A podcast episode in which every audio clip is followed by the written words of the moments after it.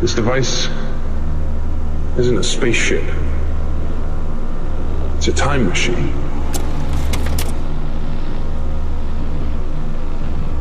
Goes backwards, forwards.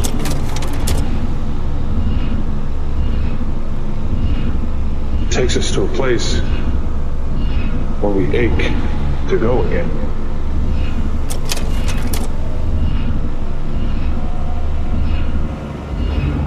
It's not called the wheel. It's called the carousel. Hello and welcome to the Carousel Podcast. I'm Isaac Simpson.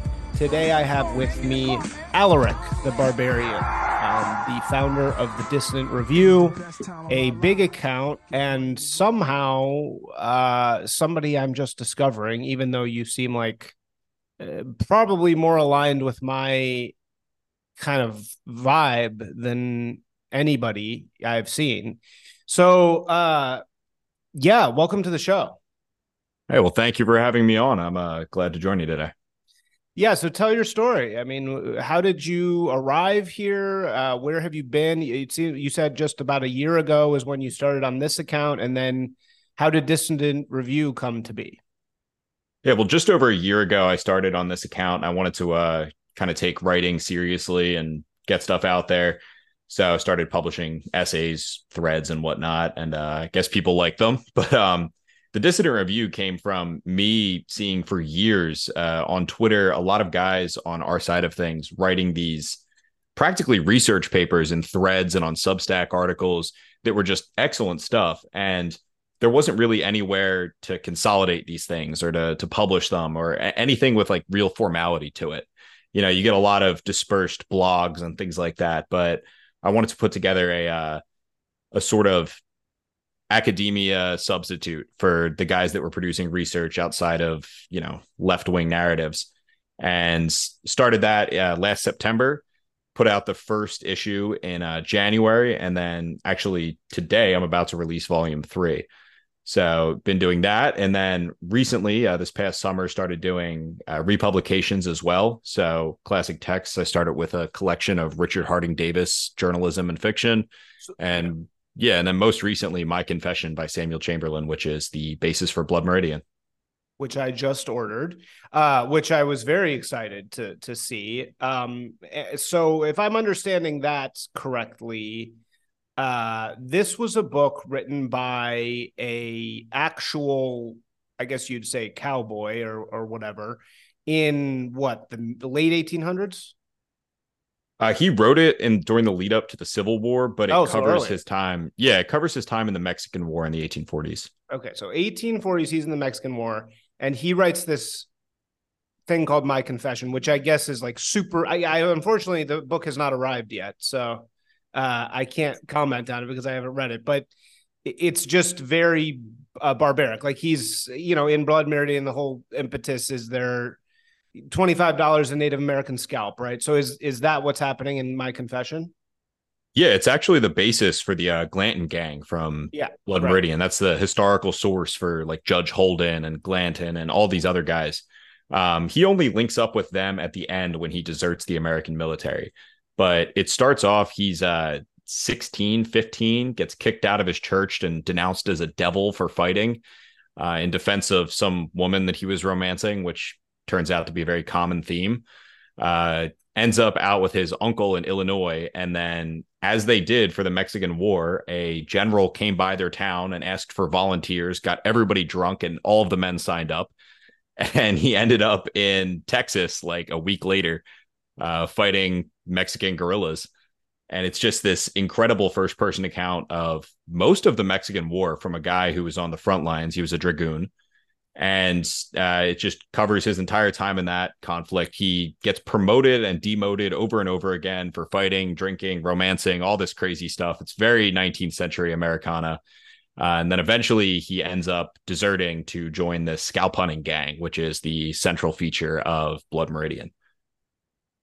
Yeah, right. Wow. And so what happened to this book? Why did it get so you know, we're we're starting to see this it's funny because of course the left is saying ban books, ban books when really they mean like child chop your dick off porn.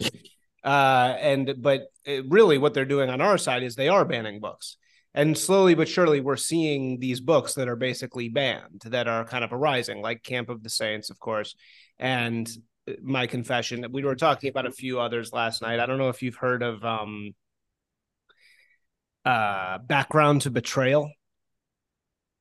I've heard the title. I'm not familiar with the whole contents of it. Yeah, so that's another one. It's about like the communists in the communist CIA in uh, mm. Vietnam.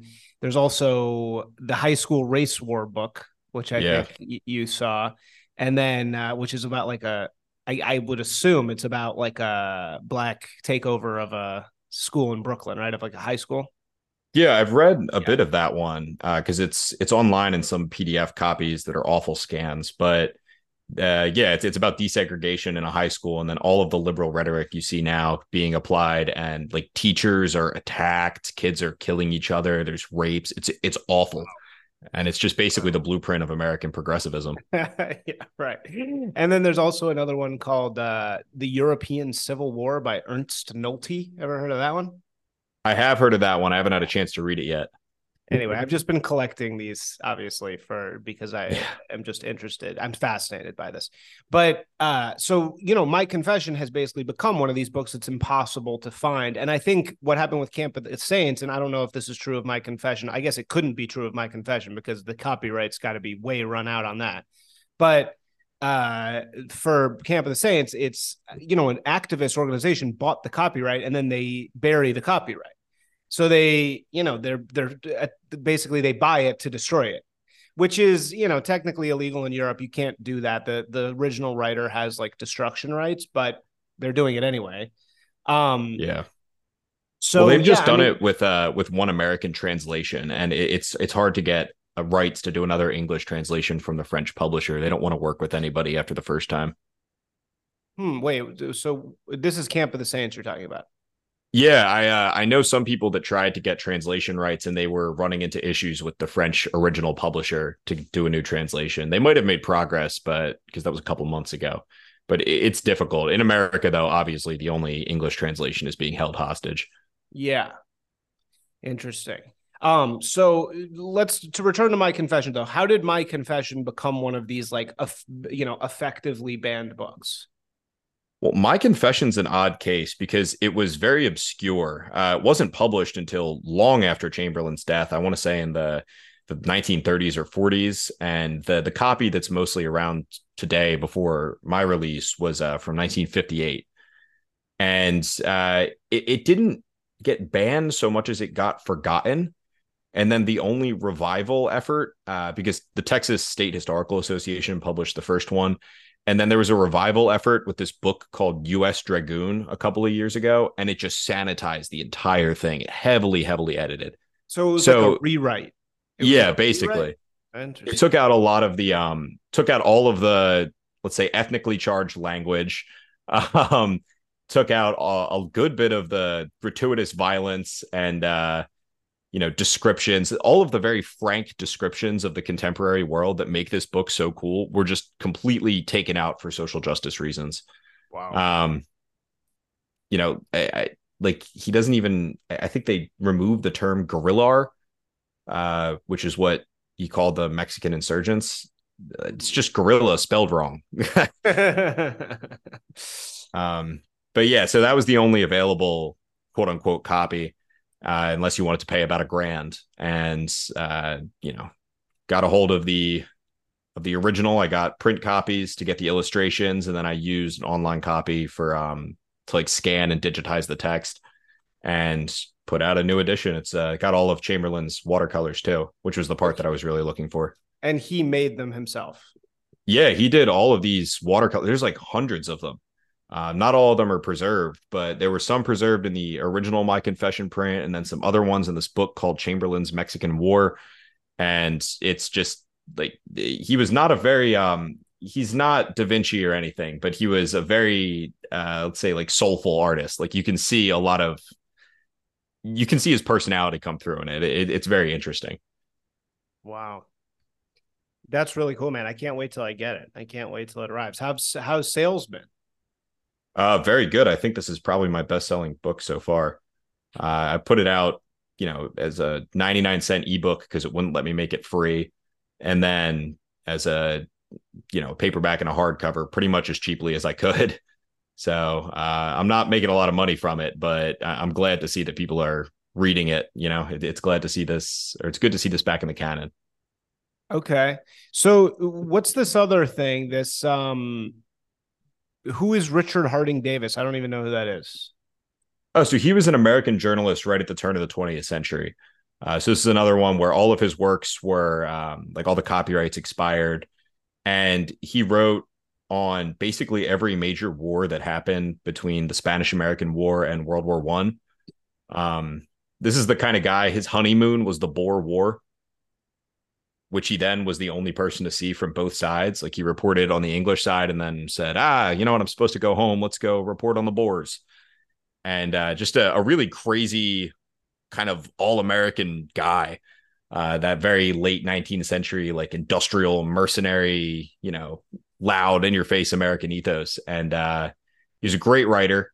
Did um, you know, a ton of journalism and then wrote a ton of best-selling fiction, like literal chart-topping books, namely this book Soldiers of Fortune. Yeah. And um, yeah, I don't know why that's not a more famous novel because it was the best-selling book in America for a time.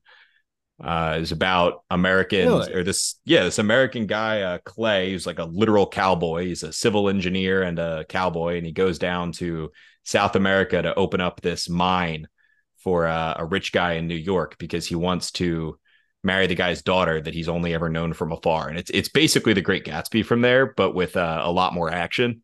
Wait, but I, this I think is it's a, a, but this is yeah. a fiction book. Yeah, this one's fiction. He was also famous as a, a fiction writer and a playwright. Oh, okay. Yeah, I'm just trying to like wrap my head around this. So I should buy this, obviously. I should buy this celebrated or collected writings of Richard Harding Davis hey, if you like classical, you know, all American literature, it's it's but, great. But is it all fiction or is it? I'm really more of a nonfiction guy. So like, oh, so uh, the first half of the book is all of his journalistic writing, or at least the okay. best of it, and then the second half is Soldiers of Fortune.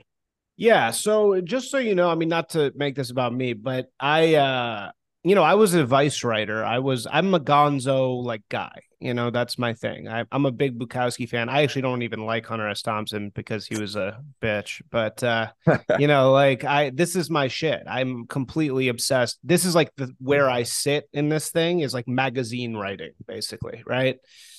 So it's amazing to discover this because the the other people in the space they do a lot of you know articles about Heidegger and shit like that that I just could not give a shit about. Whereas like what you're doing is so cool, like these actual Gonzo real nonfiction writings. This is like exactly what I've been looking for. Yeah, Davis is a crazy guy. You'll definitely like him. Um, yeah, I just he's ordered, a, ordered it. Awesome. he's a. So, I see him as like a purveyor of vitality. He's very very focused on everybody being, you know, on both sides of a conflict. He just loves the the action. Yeah. Yeah. Have you ever read uh I was actually thinking of recommending to you Ryszard Kapuscinski? I have not heard that name before now. Check out um best book about Africa I've ever read or that probably exists is this Polish journalist who spent like 50 years there just watching war after war after war uh, and his name's Kapuscinski, and I think it's Shadow of the Sun. And it's fucking great on the ground journalism about Africa. And it's like he's not even he doesn't know he's based because he's like pre-based. Like he's probably a liberal in his own time, right? But uh he's like not afraid to actually describe what what he's seeing, you know, like without cleaning it up at all.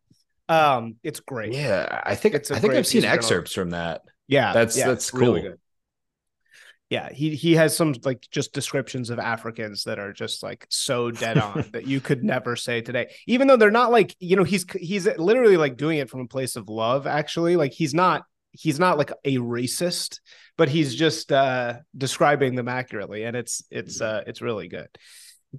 Um so okay so what what are these uh the the actual dissident reviews themselves? Are these who are these writers? I mean it's yeah like who are these guys that you're finding what are the stuff that they're writing for you um do you do a lot of editorial do you take submissions you know how, how yeah. is that side of it going So it's it's open submissions on the website. So every time there's a, a deadline, I have a million emails to sort through and read. But um, each one's been around 10 to 12 uh, essays or papers. And some of the guys writing are history PhDs. I think we published like two, two or three like legitimate professors at this point, um, either under a pseudonym or under their actual name. And then the rest are either amateur historians, uh, guys that are in other fields, things like that. Uh, most people write under a pseudonym but some of the research is just actually all of the research that I published is absolutely excellent. Even the stuff I've had to turn away is really good. Um, it just the the level of quality that's coming from people that are at least feel exiled from the academic world is absolutely incredible. Uh, so I've done, you know, two volumes out, third one just about to come out uh, started theming them. The last one was frontiers. So we had essays on explorers, frontiersmen, frontier wars. Uh, one on Africa by this uh, Polish mercenary Rafal Gan-Ganowicz. That was a um, cool. translation. So oh, sounds awesome. Yeah, it's uh, crazy. He's talking about like cannibalism in the Congo and things like that. Uh, he was fighting against the uh, communists there. So it's it's just been a crazy. I, have seen it described on Amazon reviews as a grab bag of historical topics, and it, it definitely is. But it's all very interesting stuff. I've been incredibly pleased with the level of quality that's come through, and uh, so the writers do, that work on it are great. Where do you sit in with regard to like Passage? With Passage, I know them. I haven't worked with them yet. Interesting. So I, would like to, but I, uh, you know, I know they're like printing things themselves now, which is uh step up. That's that's really important for guys on our side. It's just amazing to me that the dots have not been connected there yet. It's like I, I don't you've like somehow just ex- existed in this carve out of of Twitter that has somehow just like gone totally under the radar for me. So yeah, what how did you get so big on Twitter? I mean, you have a huge following and you've only been around for a year. So how did you get like 80,000 followers or whatever you got? Uh, well, I'm not quite at 80. I'm at I think just under 60 right now, oh, but oh, it's uh yeah, it's it's crazy. I really don't know. I've done a lot of uh threads. I kind of got I mean, I've I've done some work in social media marketing. I got the the algorithm and whatnot down, but then I just slammed out writing, and I had a bunch of stuff saved up, so I've been able to go at a very uh like fast pace to an extent. So, what's your um, beat? I mean, what do you write threads about? Initially, it was a lot on uh just general history, like dissident history from you know heterodox views and whatnot, uh, based stuff, and then also martial arts. So it oh, talks okay. a lot about historical like combat tactics, training, things like that. Um, I think I really, really blew up because I wrote this uh, piece for the Dissident Review Volume Two on the Age of Exploration, and I did threads on that that all got big. And then Elon Musk liked one of them and followed oh, me. So nice. he's uh that was a big boost. I think I was at thirty thousand before that. So, so what did you say about the Age of Exploration?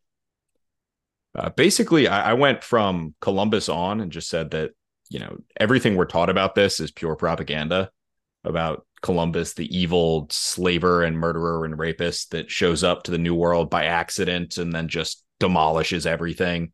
And then the uh, the Spaniards that went to Mexico and Peru and Honduras and whatnot, and these guys were all evil, bumbling idiots that just managed to somehow topple empires. I, I see these guys, uh, the conquistadors, as very sympathetic figures and sort of this ancient kind of story that happened to happen, you know, a couple centuries too late. Uh, really, like Hernan Cortez reads like something out of the Iliad or something like that. Wait, what do you mean um, a couple centuries too late?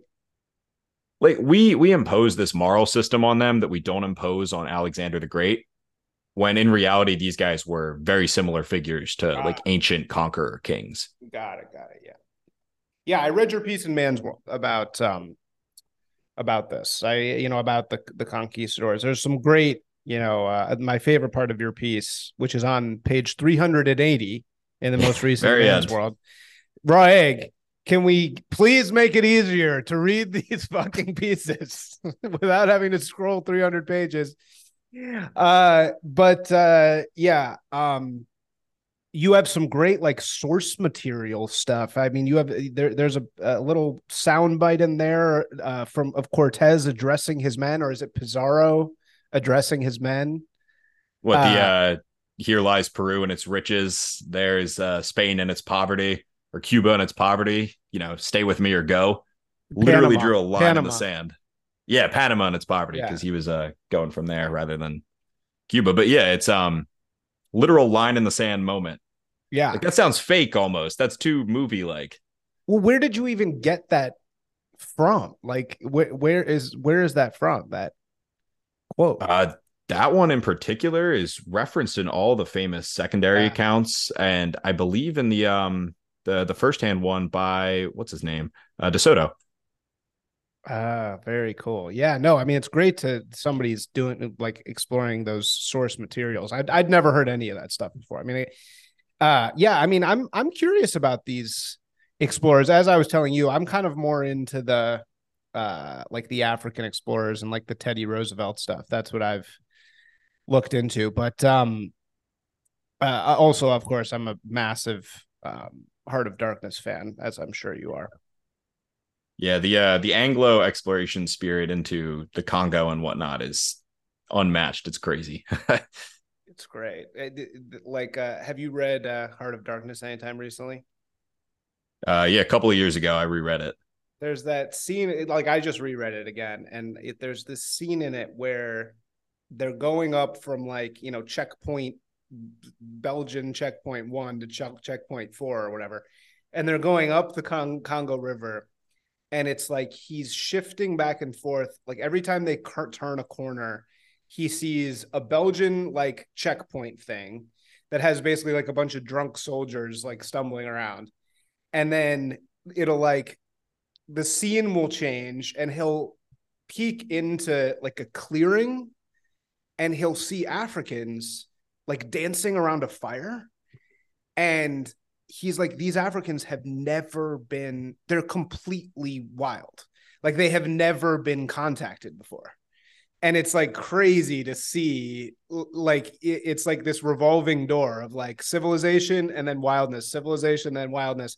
And they're like coming together and he's got this whole like monologue that lasts several pages about this and it is just like the best piece of nonfiction writing maybe i've ever read because it's like just the perfect adventure i guess Oh yeah, absolutely. It's that yeah this like total wonder and terror at uh yeah what yeah. the edge of civilization looks like. right the true edge of civilization and that's what your writings were about in man's world is is the frontier and the loss of the frontier and you know needing to find a frontier so where is the frontier i mean obviously it's the digital world right but everybody hates saying that so where Yeah. where where do we go Yeah, I mean on a like a business level where a lot of these guys, you know, pursued meritocratic, crazy, you know, risks. Uh that that's obviously digital right now. That's like cryptocurrency where nothing's really regulated right and there's no rules. Um physically though, that's that's the question. I, I've had a lot of people make the argument that it's a, a reconquista of like urban decay. Mm. I don't know. Yeah, it- it's interesting because that's that is pretty lawless at times. You know, if you want to go uh, open up a hipster bar in Kensington, Philadelphia, or something. Well, Um, right, but I mean, the hipsters already did that basically. I mean, isn't that that's kind of what already happened? Like, the Yeah, well, it's that- already, that already It's that like cycle of you know you gentrify one area and then all of the you know fentanyl moves next door, and uh, I, I don't know. That's just one argument I've heard. I think international um, investment and like property, you know, things like that is going to become something soon for Americans, uh, where a lot of people are going to want to leave the country. That might be an element. Uh, we're also looking at like World War Three, so that might be something. Um, it- it's difficult to say. That's my point with the piece is less that I know where a frontier is because I don't, but more that uh, you shouldn't give up hope. Because the right in 1492, when the Spaniards thought basically, okay, it's over. If you you know wanted to go be a frontiersman, that opportunity is now closed. Uh, same year, they discovered the New World. yeah, which is the you you write that in your piece, which is great. It's like I, I never thought about that before. It was the end of so Reconquista. Just so everybody knows who's listening to this is basically the 700 year period in which the Spanish were fighting the Muslims in Spain, right? Yeah. It's a And brutal war. ended with them retaking. It must have been what's that city down there? Uh, Last last one was Granada. Granada. Yeah. So the, you know that's like the further furthest south city in Spain, and they retook Granada, which was like the end of the Reconquista, and it was like, all right, this is now a Spanish thing. Uh, you know, Muslims go to Africa. You're not in Europe anymore. And also, that was when they kicked out the Jews, right? Yeah, actually, it was the same day as Christopher Columbus left, Wow, amazing, amazing. which is So, weird. yeah. But yeah, it's, it's, I know it's just so crazy. It's like that inflection point, and then your your really cool and insightful point is that, uh, in a way, the closing of the frontier of the fight against the Muslims, when that was no longer happening, these young men really had no frontier to go fight on. They had no way to like go make a name for themselves. So they had nowhere else to go besides cross the ocean that, you know, nobody knew really what was over there. yeah, and they they certainly made a name for themselves. I mean, uh, th- that was the promise of the Reconquista was you could get a you know a hacienda with uh, some labor included and whatnot in lands that you conquered if you were like a hidalgo. Uh, there there was sort of a patronage system if you helped to conquer, and then that extended to the New World, except with way more territory, way more money. Uh, it was just the same thing on steroids, but also in a far more hostile environment. So it just got uh, it, it intensified. The this new frontier was far more intense than the last one. Right. Yeah. Um very cool. So uh what about space though? You don't think space is you're not into space. I like space as a frontier. I think we'll get there, but I, I think it's too to slow moving and it's too few people involved. You know, you can't uh you can't go to Mars and establish a, a mine right now for money. You know, gold, God, glory. Like you can't do that yet. So in the meantime, we've got to find something else. Yeah, man, we really got screwed, man. Our, you know, our generation, the the explorer types, like, really got screwed, you know, in in our Yeah. world because there's just, you know, like the the the true answer is that the you know the explorers of our time, the great men of our time, are unfortunately for us the ones building the digital world, and, and it's undeniable. I mean, it's it's Jobs, it's Musk these are the guys that are you know the the heroes of our age but it, that's fucking lame. You know it's just it's just like a lame like it's just lame. Like people who make the stupid SaaS programs it's just like you know that's just not really very cool. Whereas like other eras have way cooler people uh, in them than we do. You know i mean it's like the founding fathers era right those guys weren't super cool uh, until the revolution. They were nerds. I mean, they were spoke seven languages. They had read every single book. So if you were in the Enlightenment, that was also kind of a time like now where it was very. It wasn't like adventurers were selected for in any kind of way. Uh, but Yeah, you could you could still do some mercenary stuff, and granted, you can do that today, but uh, it, it was smaller than in other times. Yeah. So what do you think of that? What do you think of like the young kids who go join Wagner and stuff? Have you ever thought about doing anything like that? Well, the uh, the mercenary warfare rise, and uh, whenever I say this, people say, "Oh, well, we've been in this since the the seventies." Like, no, it's starting again. We're we're going to be rapidly increasing. People that I know in that world, uh, a lot of them are getting calls as of the past couple of weeks. Uh, not not the how you doing kind, like the uh, the real kind. Um, and as that progresses, I mean, everything's privatizing, security's privatizing, everything's getting more dispersed, private, uh, you know, mercenary in a sense, uh, even outside of the the use of force world. If you look at South Africa, that's just a perfect example of what decline looks like. It looks like everybody has a mercenary company protecting their every move. Uh, and they're fighting against like real threats. Like there are people raiding uh, their equivalent of like Amazon trucks and power substations and things like that. Um, that that's what real decline looks like, and that's what uh, we may be heading for.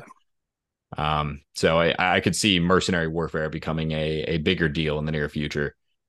Um, I, I don't know how that'll factor into young men without military experience. If it'll be uh show up and get trained kind of deal, I think it would have to get pretty severe for that. But uh, who knows? You know that that's definitely a frontier is fighting for you know gold, so to speak. Yeah, right. Being a mercenary. There's a cool podcast called Pig Iron uh, that it sounds very annoying when you start listening to it because it's like a, a, a woman with like a cute English accent in a podcast. But it's all about a kid, uh, like uh, you know, kind of like a guy. I mean, he I think he comes from a very liberal family, rich, like well-to-do Massachusetts family. But he becomes a journalist, and he, you know, has a craving to be a war journalist and he basically joins Wagner and he like kills people or you know like he he crosses the line basically. And uh he gets killed. He gets killed in this is real he gets killed in uh like the uprising in darfur or something or it's no south sudan. He gets killed in south sudan and his body is found like like uh like embarrassed you know or whatever you call it that's like, crazy. uh, yeah yeah and it's i was surprised more people in our space don't talk about this because you know our guys are always you know pirate bap lifestyle and this is a kid who did it, but for some reason we don't talk about this guy. Uh, yeah, I, I haven't even heard of him. Yeah, uh, let me find pig. His name. I think it was maybe because the guy like started as a libtard, and so we just, of course, don't like him. Christopher Allen was this kid's name. Oh, so this isn't like a Russian guy. This is a no. It's he's an American. Like I, I am imagine he's like a half Jewish kid from from uh, from Massachusetts.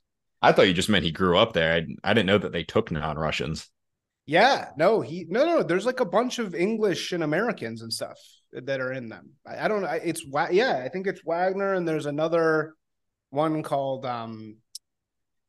I can't remember. They they all have these like names. Uh, these these like groups have all these names that I can't remember, and they're all kind of like vaguely Nazi. Um, yeah, so it's weird, you know. It's it, it, this is like the the thing that so many of us want to do, and that, that is so missing. I mean, Vice is missing, right? So, like, uh, did you like Vice? I mean, were you interested in that? Yeah, I liked Vice for a, a long time. They were the some of the only people doing crazy stuff, and then um, it seems like they've kind of declined. Didn't they just file for bankruptcy? Oh yeah, I mean they're owned by George Soros now. It's the perfect ah. the per- the perfect story.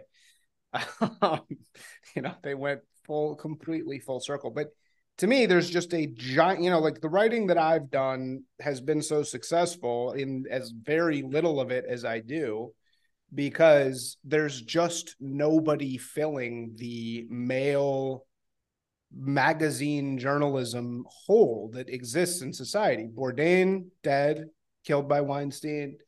Uh, uh, you know, uh, Vice gone, and so there's just this giant hole like in the middle of of culture, and we're just waiting for somebody to to fill it. Yeah, Rolling Stone just complains about us on Twitter now. So yeah, right. Rolling Stone. I mean, roll, forget it. Rolling Stone. It's all, all those newspapers or, or magazines are zombies, and by zombies I mean they're propped up, but they don't make money they're they're propped up by private money in order to control their narratives. Yeah, it seems like some people are kind of doing a base level like individual revival of this sort of thing. You know, we had uh like there's Lord Miles yeah. um yeah. getting captured for 8 months by the Taliban and watching a Barbie movie with them. That's that's Anglo adventurism right there. Um and then you have like uh, Asylum magazine. The the editor yeah. of that recently did that cartel piece where he was just meeting with cartels, which is that reminded me of old Vice. Wait, you mean uh, Giles? Uh, yes. Yeah, yeah. He don't. He goes by Giles. So don't worry. It's okay. Not, I'm not doxing. No, I, I wasn't sure. Uh, I, I just haven't heard it before. I just know him as the Asylum guy. yeah, no. He his writing name is Giles Hoffman. Yeah, me and him are in close contact. I love I love Giles. I love his work and I love what he's doing. And yeah, that piece of him going to Mexico was fantastic. He actually called me from from um uh Juarez. I don't think he actually met with the cartel though, un- unfortunately. But he he tried. He tried to get in there and see what was going on. Yeah, well, that kind of thing. There's clearly a, a hunger for it. I mean, I would I would gladly be doing that uh, if that was a, a widespread option right now. But you know, I do enjoy the uh, the historical stuff because it it sort of cuts on the edge of um like it it pisses off the right people. Like no normal person reads an article about some kind of historical event and um you know immediately is like inflamed to extreme rage except uh severe left-wing ideologues. Yeah. Uh you know they, they basically say you're you're Hitler if you like Christopher Columbus or something like that or if you uh, like the founding fathers they just freak out about it and then meanwhile people on our side are just like oh it's cool you know even average people just uh find interest in it and i think it's it's good to provide that totally one well, and so but this is where where i think we're kind of headed is you know i just did i've done i just got sent to texas to do some gonzo writing about helium hmm and there the United States is about to sell the largest helium deposit in the world. And nobody knows who's going to buy it, nobody knows anything about it. And I went out there and I kind of uh, I drove around a Maserati and I kind of like pretended, not pretended, but I mean I actually in a in a real sense uh, was basically doing corporate research for an organization that wants to buy helium uh, uh, for blimps. You know, this is like this whole blimp thing. I don't know if you've seen this. Sergey Brin is like investing all his money in bringing blimps back. I mean, so I'm i went down.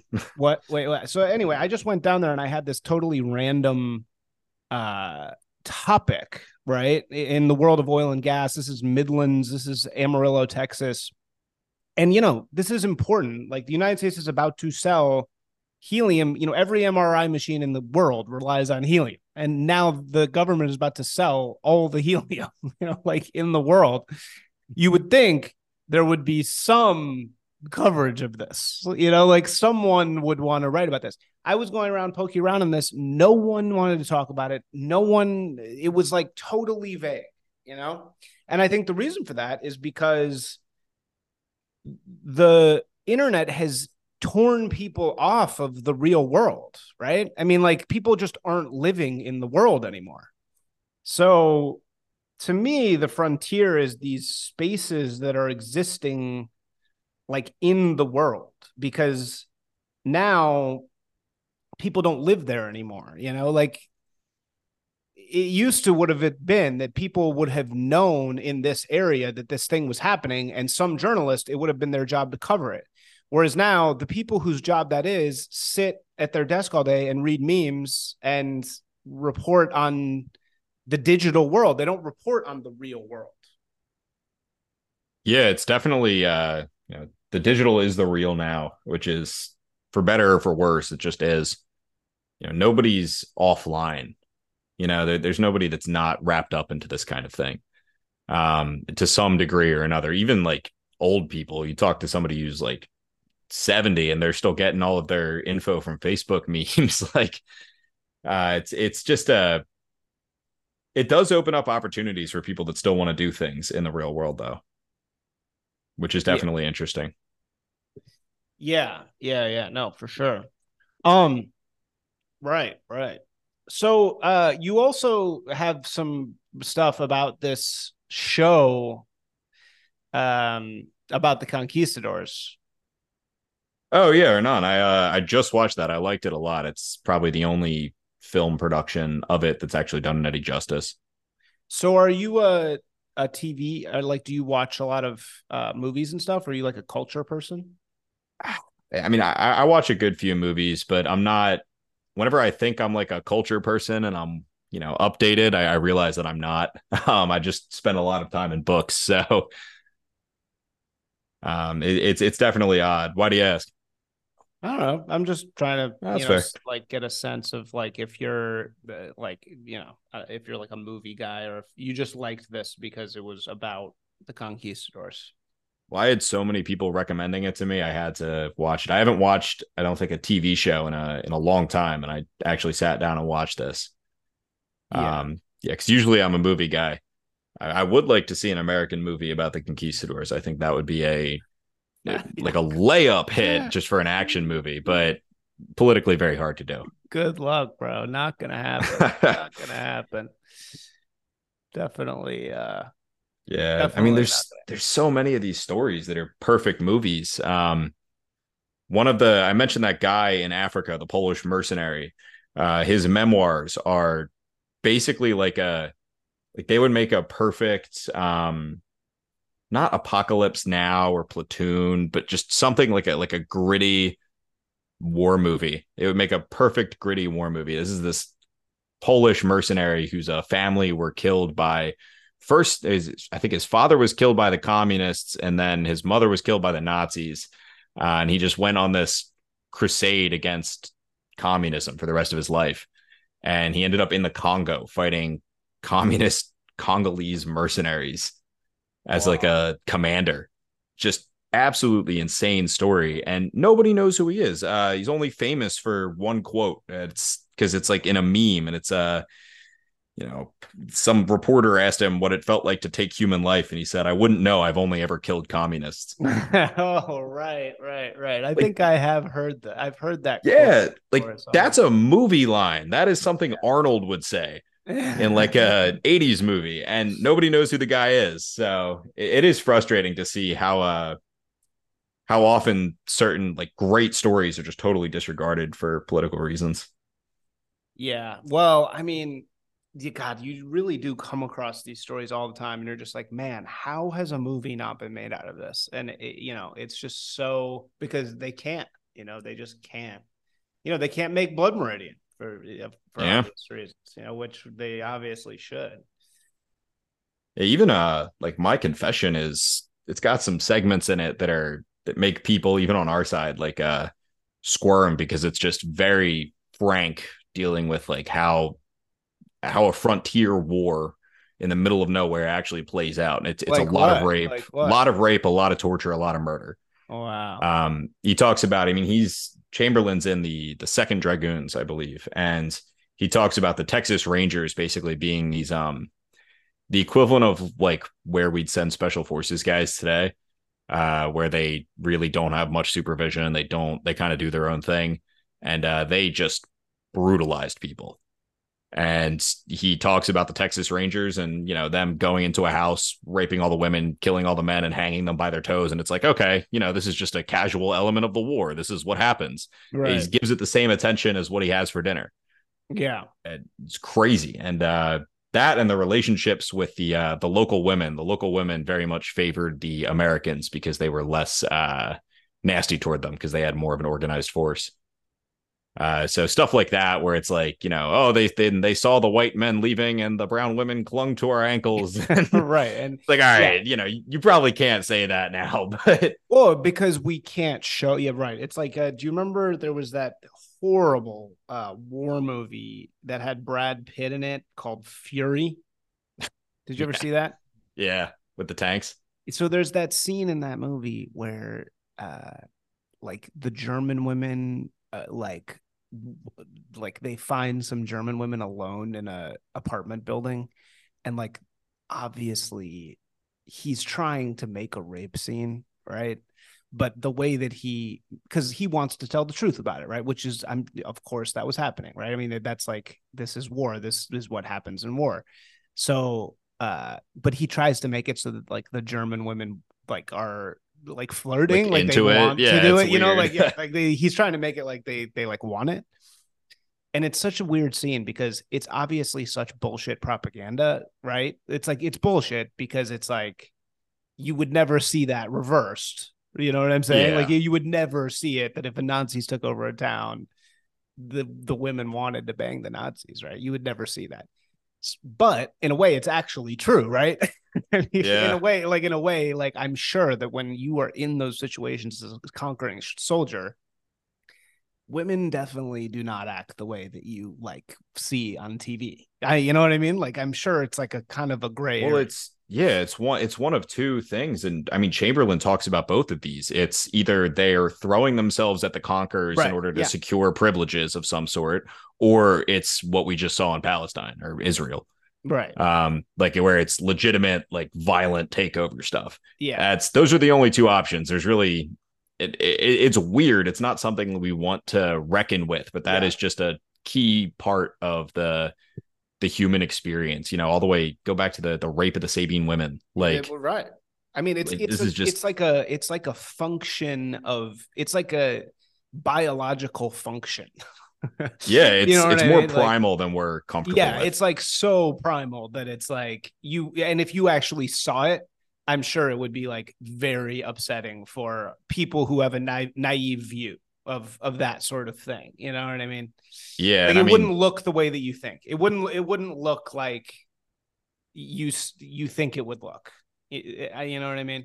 yeah it's it's uncomfortable stuff Yeah. um no matter what just because we're not accustomed to that i mean i've done a while ago i had some tweet blow up that uh like we're really unaccustomed to the the actual gritty reality of existence and life and on a historical level like when you grow up and say you know a 12th century like peasant woman there's a legitimate chance if you're living in like a coastal town in england that vikings come by and just like kill all the men and rape all the women and then leave the next day. Yeah, that's a legitimate thing you have to live with every day.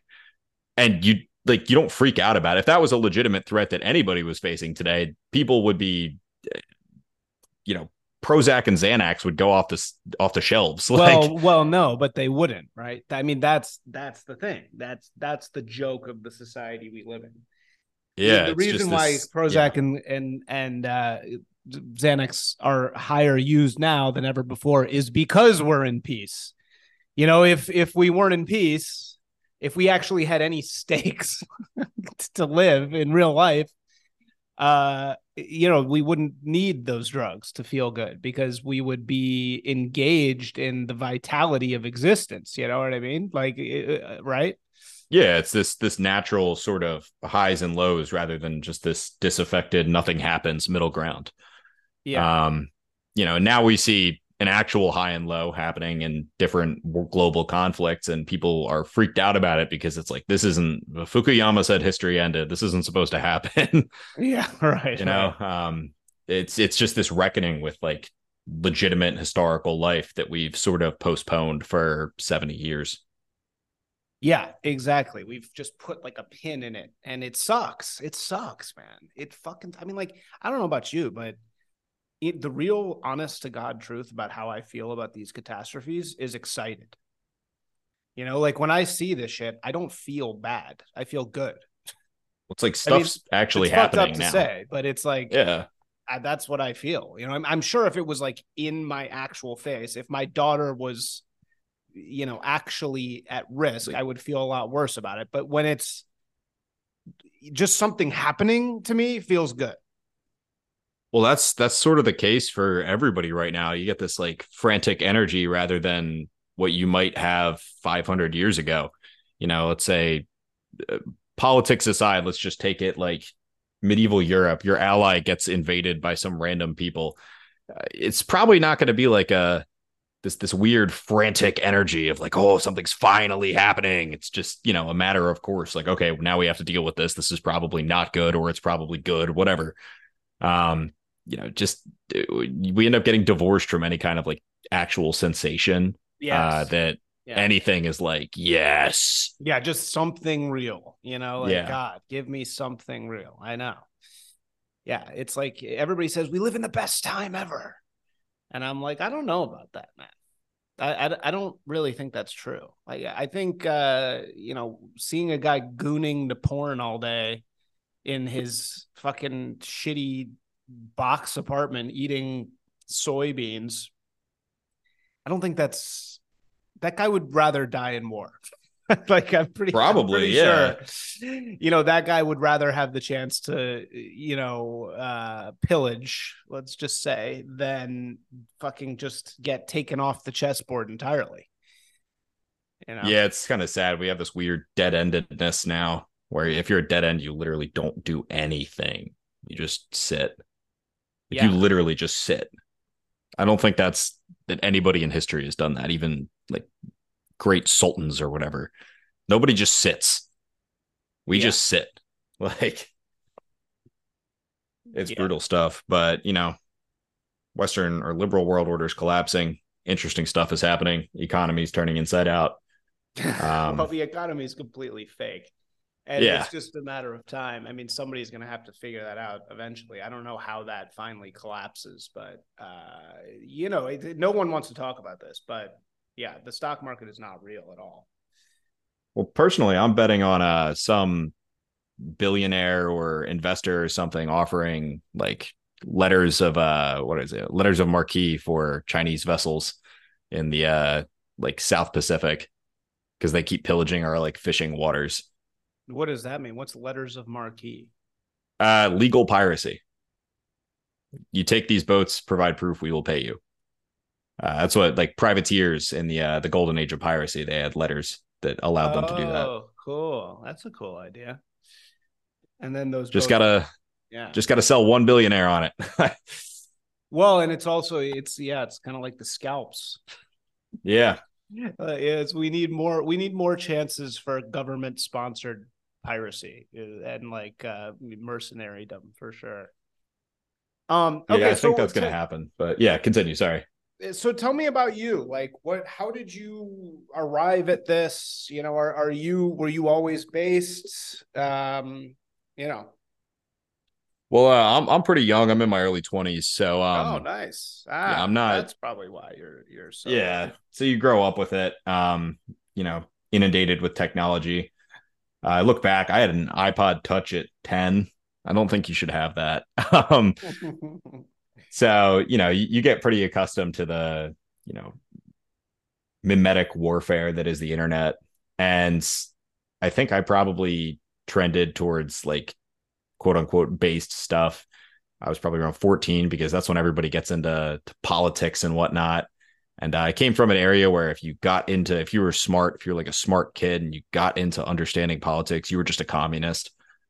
And uh, so I'm looking at my friends. I'm like, this just seems, um, frankly, retarded. and I think I read uh, Evola's, what was it? It was one of Evola's books.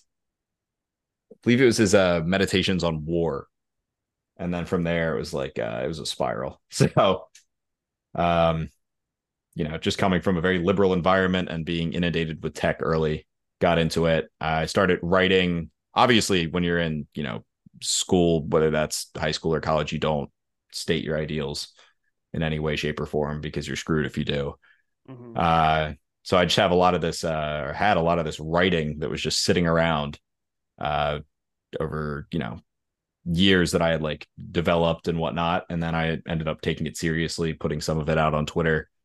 And uh it's kind of spiraled. I'm really surprised by it, honestly. Yeah. So, okay. So you're saying you did grow up in more of like a lefty environment or progressive environment. Yeah, at least with my peers, my uh like not my family, but you know, Okay. So When you're- d- did you, I mean, as a young guy growing up in this milieu, I mean, we're seeing more and more of your generation, far more than my generation, which was millennial.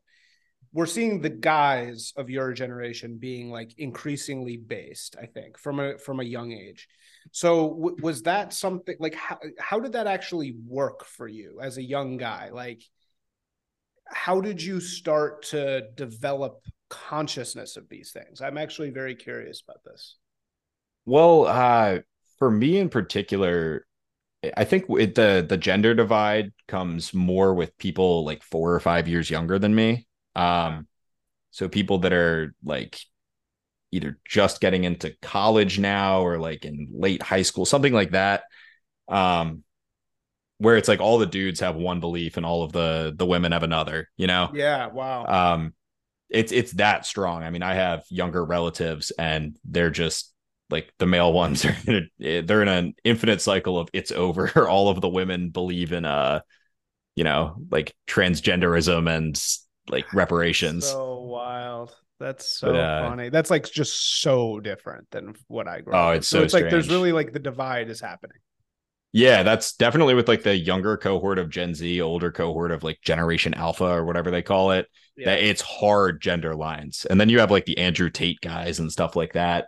And uh, I mean, I don't like Andrew Tate, but that is uh, that's a right wing thing, objectively. yeah. Uh, for me, it was probably just you know being online a lot, and then um, not liking communism. Uh, and then from there, you kind of spiral because you realize that a lot, 90% of the things you consume are propaganda toward one end. Um, you know, as soon as you see the the first infographic about like the ads, the the racial representation in ads, Yeah. and while you're inundated with ads on every screen you see for 23 and a half hours a day, Yeah. You realize it pretty fast that there's there's an agenda and it's unilateral and it's not something that's um like there's not a culture war one side's won and it's not the good side Yeah. But so why? But but but you're saying even the guys around you, most of them chose to go left. So how does that happen? well for me in particular it was a like a decently affluent area and then i was in like advanced classes and whatnot so when i was you know when people start developing political consciousness in high school it's in like, like while you're taking ap euro or something and being told that the Catholic Church is the most evil thing in the world and Right. that you know white men did evil colonialism and broke the rest of the planet, things like that. So it's it's just uh if you're in like a more advanced thing and you're interested in that, the only material available to to you and being given to you directly is left-leaning stuff. Um also it doesn't help that like a lot of like gay dudes were in it. So yeah, dude. you know, Well, it's and it's like now there's so many of them, right? Yeah, I um from a male like relative who's uh I I think what's he like a like a junior or a senior in high school right now. Yeah. Uh, he said probably about 10% 10 to 15% of his graduating class, like his class is uh some kind of LGB whatever. Like something on there. Yeah, I mean that's what they always told us the number was, though. Like growing up, they were always like, "Oh, it's ten percent. It's one out of ten. You know, that that was like the answer to that question.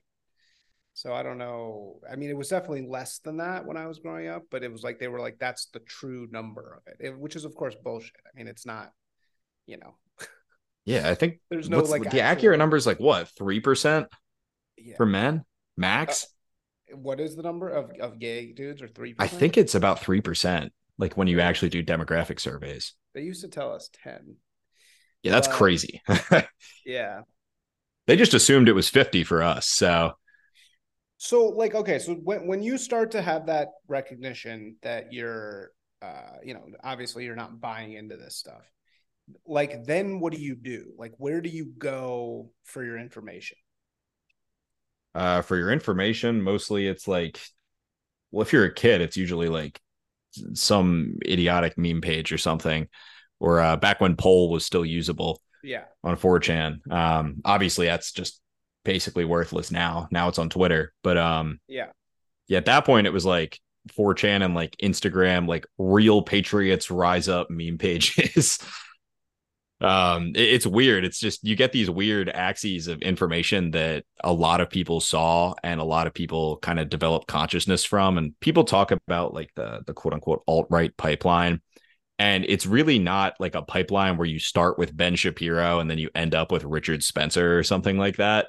It's just a matter of things evolve and things evolved in order that first Ben Shapiro was popular and then like Paul Joseph Watson was popular. You know what I mean? Like you the the meta, the most popular guy at the moment evolved between different people and that went right naturally because everything else went left.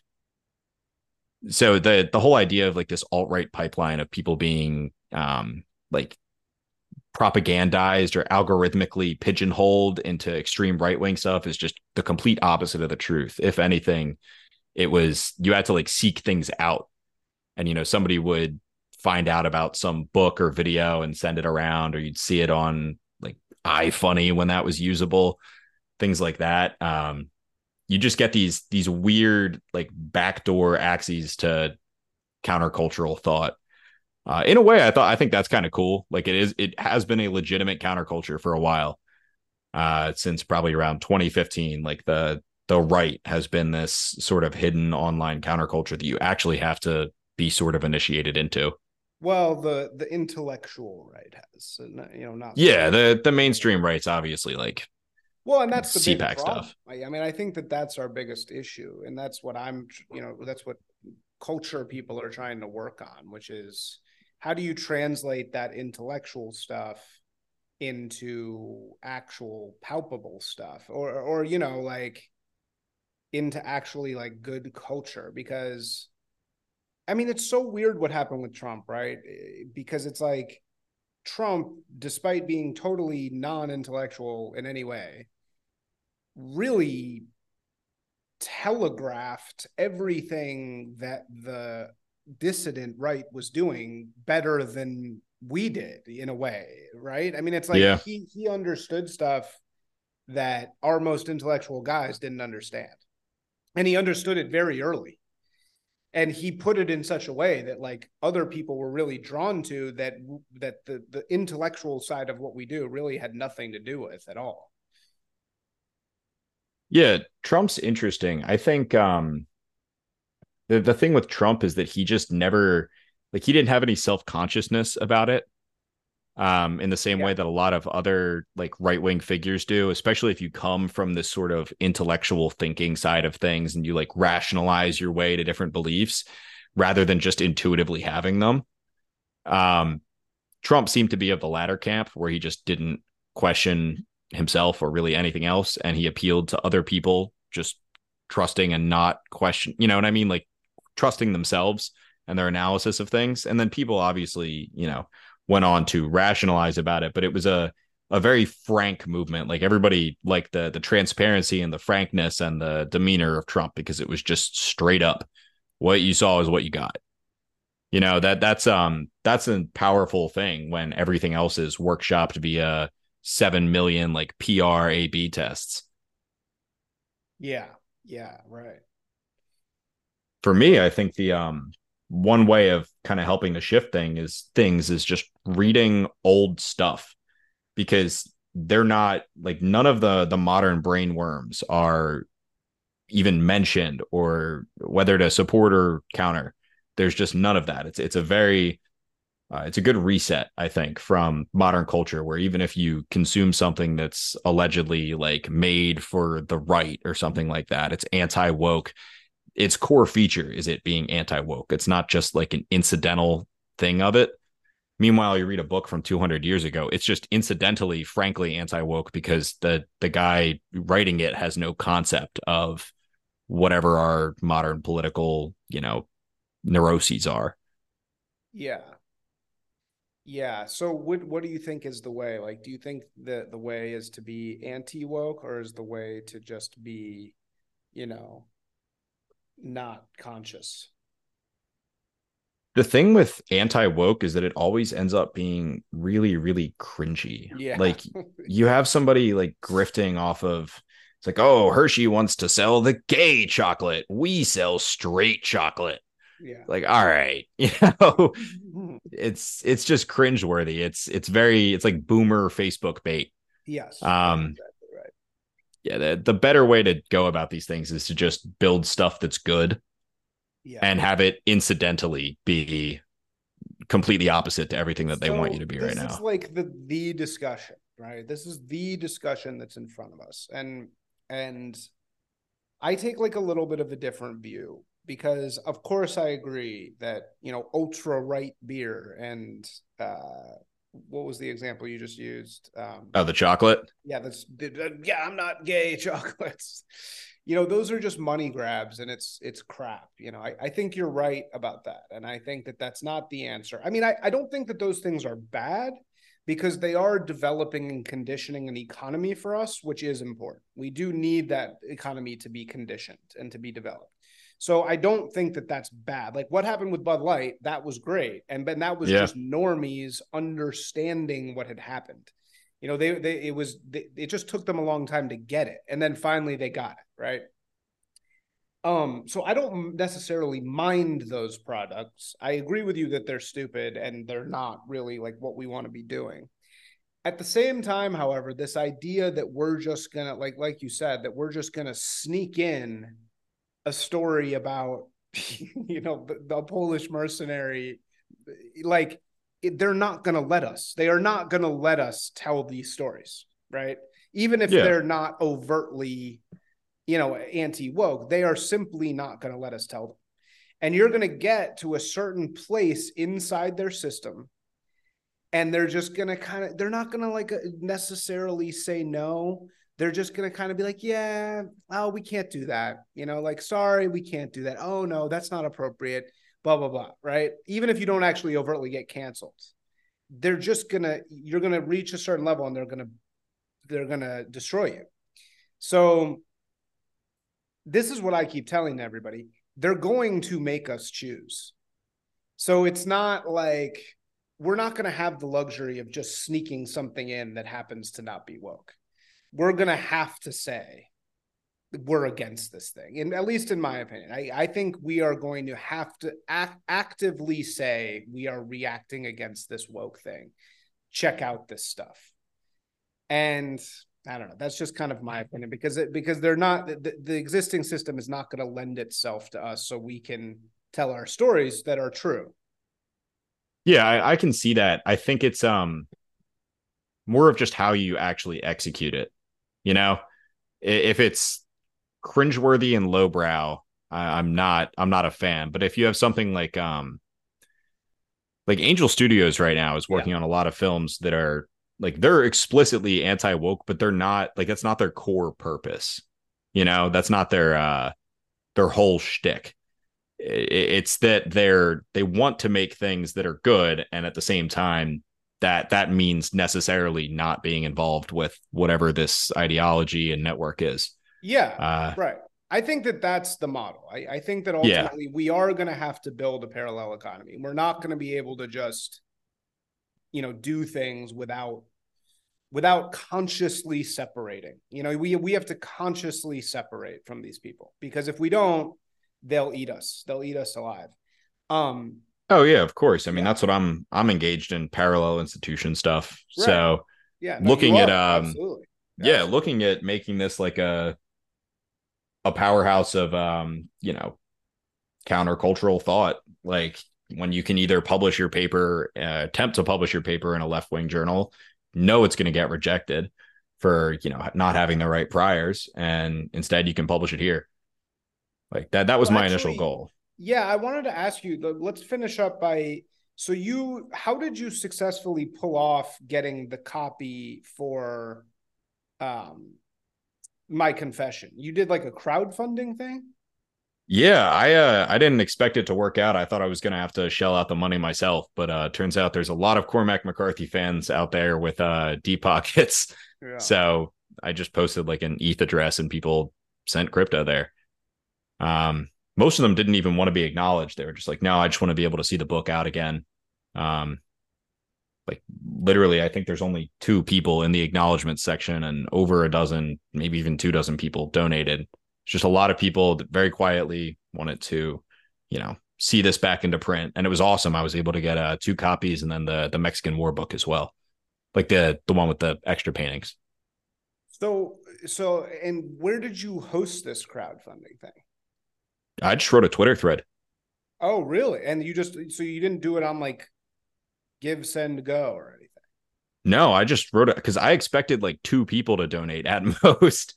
I expected it to be just like a little, you know, kick in because I've had donations open in crypto for a while, and it, you know, it, it's not it's not the main angle. People, you know, want to get something in response, which is totally fair. I think that's you know that, that's what I aim to deliver.